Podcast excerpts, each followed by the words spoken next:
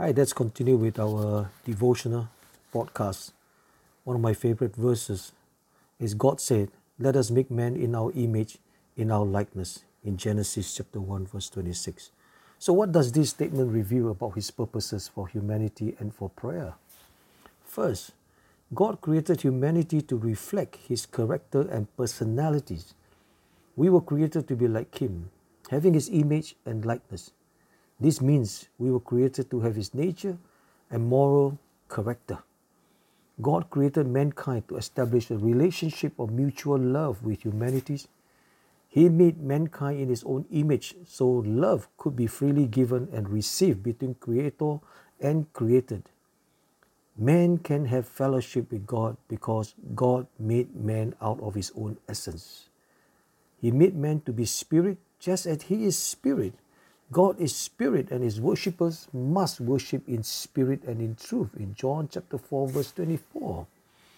Although God is the creator, he has always emphasized that he is man's father.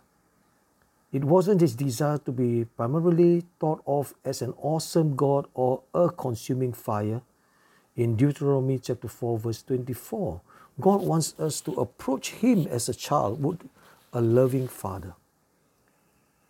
He is he not your father, your creator, who made you and formed you in Deuteronomy 32, verse 6.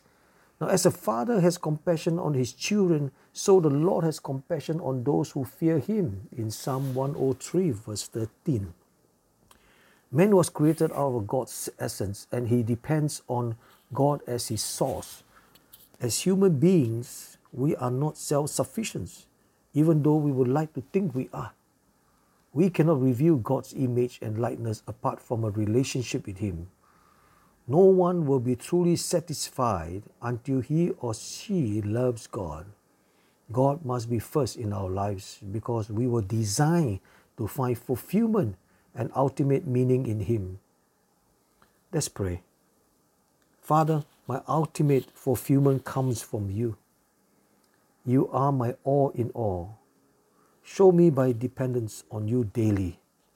In Jesus' name, Amen. Now, the thoughts for today is we cannot reflect God's nature apart from Him. God bless you. See you tomorrow.